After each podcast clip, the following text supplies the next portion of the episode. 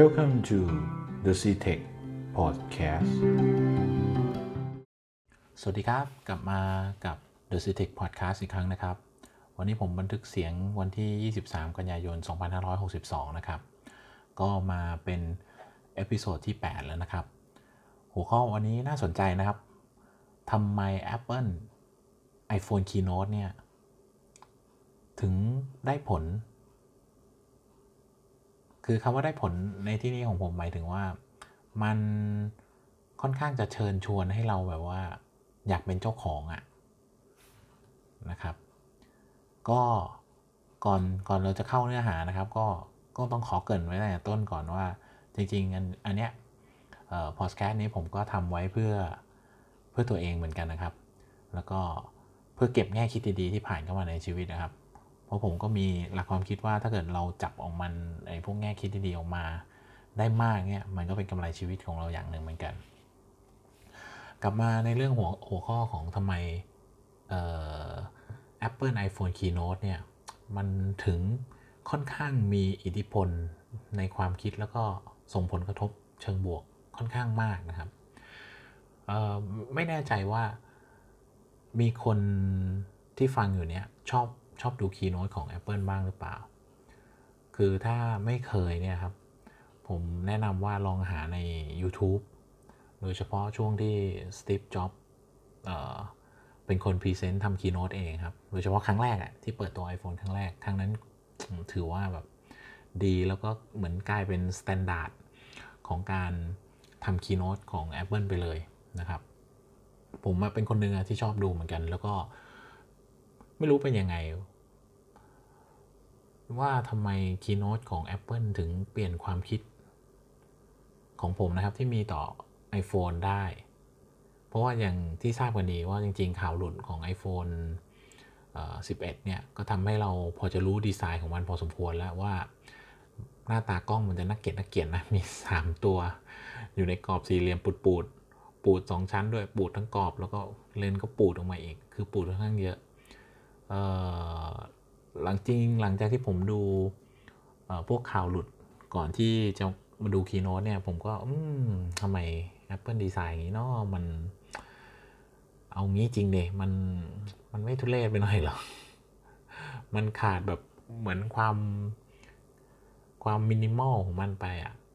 อะไรประมาณนะ อันนี้คือพอมันเป็นเรื่องดีไซน์นี่ อันนี้ต้องออกตัวไว้ก่อนนะครับว่ามันเป็นความคิดเห็นส่วนตัวแล้วก็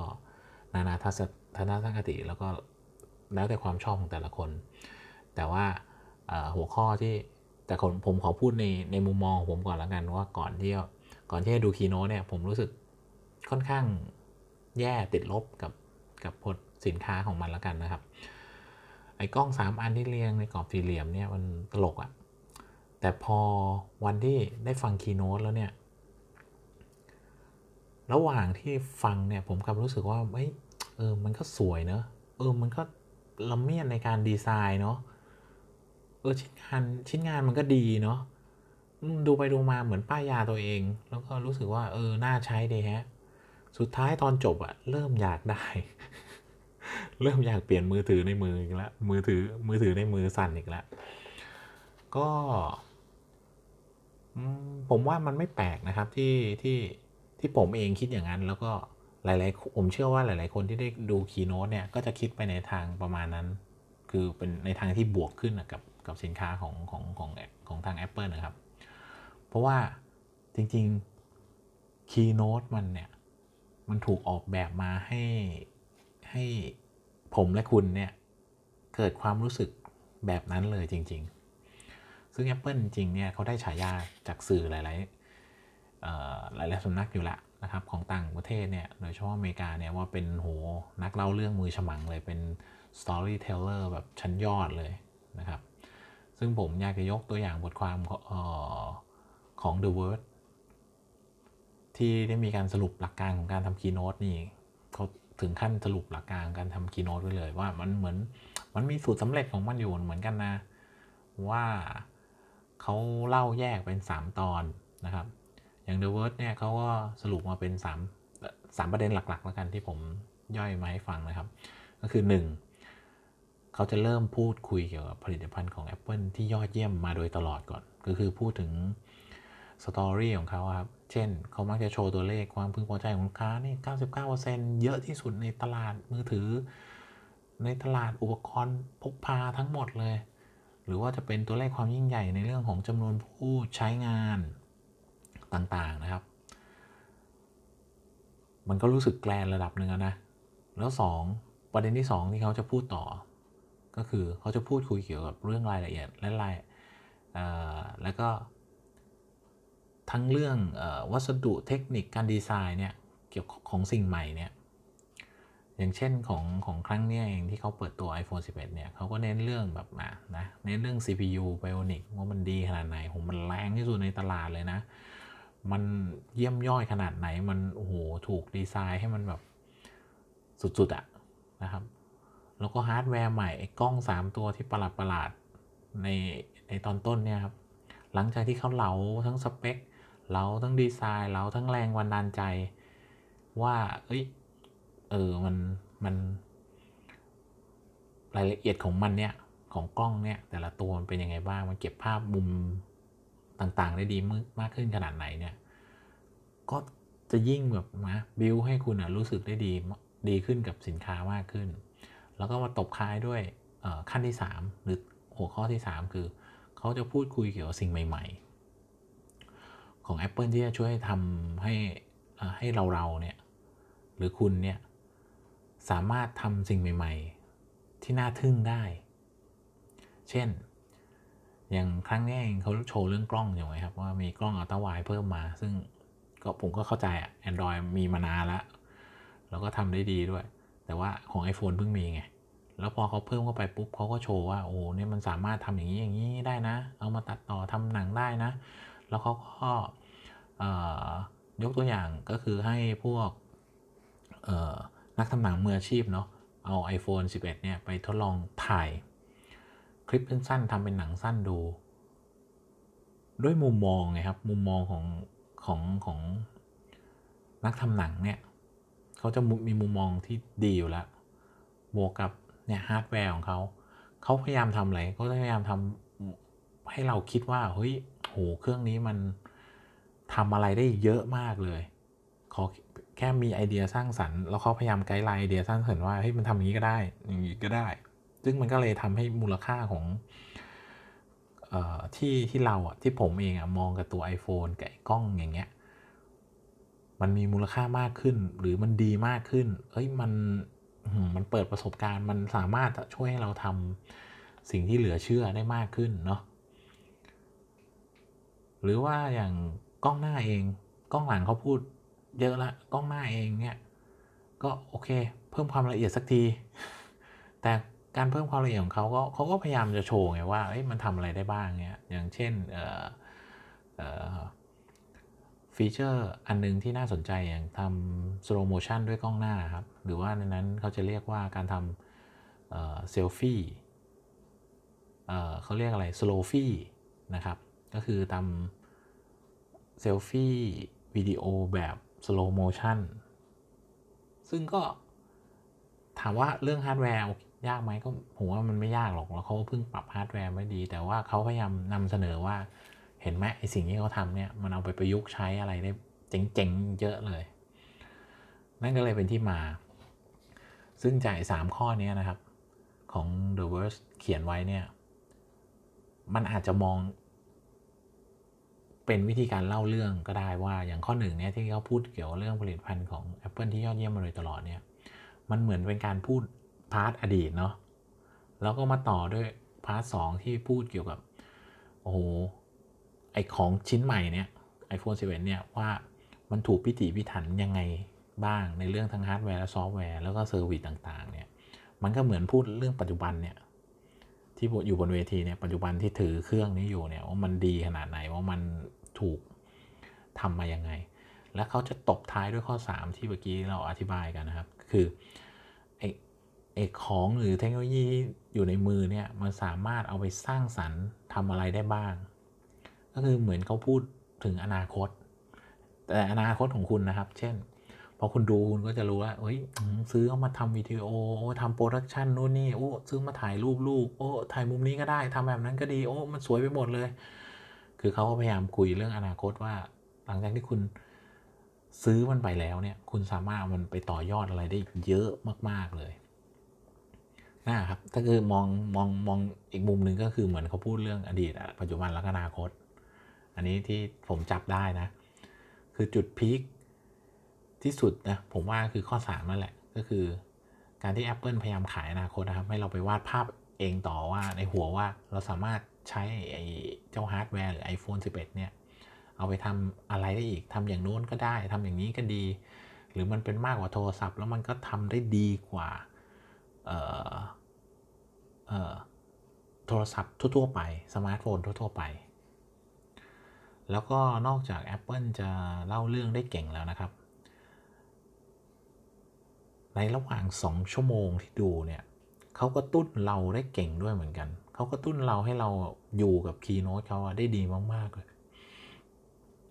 แบบที่ปกติแล้วถ้าเกิดว่าเราดูเปิดตัวอะไรบางอย่างเนี่ย ประจำนะครับ ผมก็จะแบบเปิดงานไปด้วยทำไปด้วย แล้วก็เปิดวิดีโอดูไปด้วยนะครับ แต่ว่าพอดูคีโน้ตเนี่ยมันเหมือนวอกแวกไม่ได้อะมันรู้สึกว่าเฮ้ยอุ้ยเดี๋ยวเดี๋ยวเราพลาดจุดสำคัญอะไรไป ซึ่งไอหัวข้อนี้ก็ก็ก็เป็นการดีไซน์ของเขาที่ชันฉลาดเหมือนกันนะครับ คือเรื่องนี้ก็มีสื่ออย่างอิงนะครับ INC อิงเนี่ยก็ทำบทความอธิบายเรื่องนี้ ไว้เหมือนกันนะครับว่าทุกๆคนเนี่ยคือเขาเออเขาไปทำคล้ายๆวิจัยนะครับกับมหาลัย จริงผมทิ้งลิงก์ไว้ในในในบทความด้วยถ้าเกิดอยากไปดูตัวบทความของอิงเขาทำนะครับ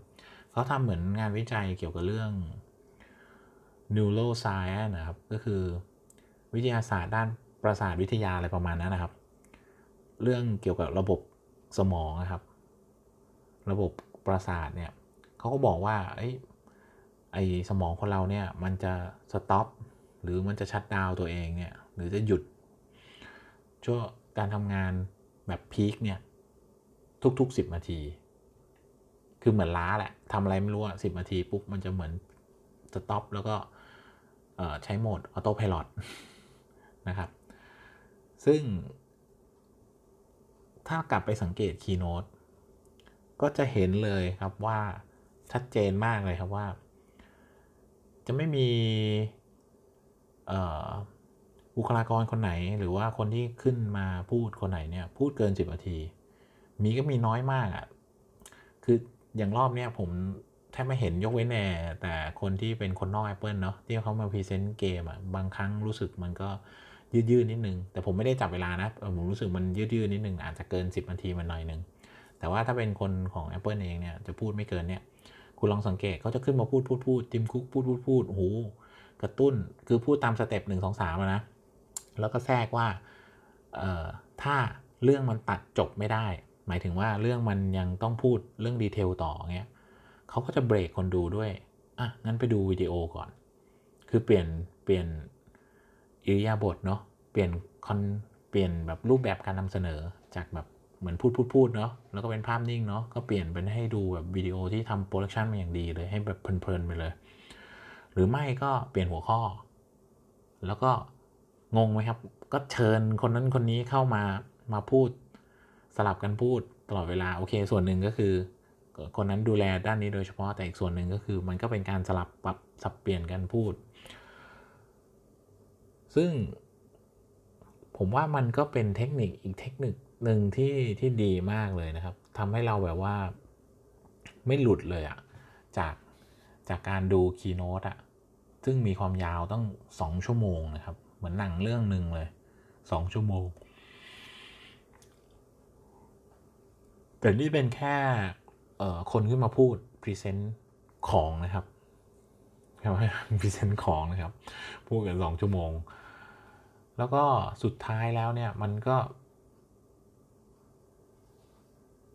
เป ลี่ยนความรู้สึกผมได้นะ ผมรู้สึกว่าผมมีความรู้สึกเปลี่ยนไปกับไอตัว iPhone ที่เพิ่งเปิดขึ้นมา คือรู้สึกเคลิ้มไปกับสินค้าใหม่ทุกตัวเลยที่เปิดในวันนั้นว่าเฮ้ยมันดีเนาะมันน่าใช้งานเนาะจากคำถามแล้วก็จุดสังเกตเอ่อที่ผมชวนคุยนะครับของ Apple Keynote เนี่ยก็คือไอ้ไอวิธีการแบบเนี้ยสามขั้นตอนแบบเนี้ยกับเทคนิค 10 นาทีแบบเนี้ย เราสามารถนำไปใช้กับงานเราหรือเรื่องส่วนตัวของเราได้ยังไงบ้าง ผมว่าโดยเฉพาะผู้ประกอบการนะ ที่อยากจะเพิ่มยอดขายอยากจะเพิ่มคุณค่า อยากจะเพิ่มมูลค่าให้กับสินค้าหรือแบรนด์ของคุณ มันคงจะเยี่ยมมากเลยอะถ้าเกิดว่าผมเองเนี่ยสามารถกระตุ้นให้คนที่รับสารของผมเนี่ยแล้วก็ผมสามารถโน้มน้าวคนที่ผมพยายามจะสื่อสารด้วยเนี่ย ให้มีความรู้สึกเหมือนกับนั่งฟังคีย์โน้ตของ Apple เนี่ยคงอย่างแน่นอนคือเดี๋ยวผมว่าถ้าถ้าทำได้ขนาดนี้ผมว่าอย่างน้อยๆเนี่ยยอดขายต้องดีขึ้นแน่นอน เพราะมันต้องอยากซื้อสินค้าของคุณ หรืออมองกับกันในเรื่องของเรื่องส่วนตัว มันต้องมีความสุขมากขึ้นอะ เพราะว่า คุณสามารถสื่อสารกับคนในครอบครัวแล้วเขารู้สึกรู้สึกดีอะรู้สึกดีกับสิ่งที่คุณสื่อสารอะนะครับ ของแบบนี้ผมว่ามันต้องลองไปปรับใช้ดู แล้วก็ต้องฝึกฝนเยอะๆ ผมคนหนึ่งอะที่คิดว่าจะลองฝึกดูแล้วคุณล่ะ คิดยังไงบ้างกับมุมมองที่วันนี้ผมยกมาของเรื่อง Apple Keynote กับ 3 ประเด็นกับ 10 ประมาณ 4 ประเด็นที่ที่ผมยกมา หาคุณรู้สึกว่ามันมีประโยชน์นะ ผมว่าก็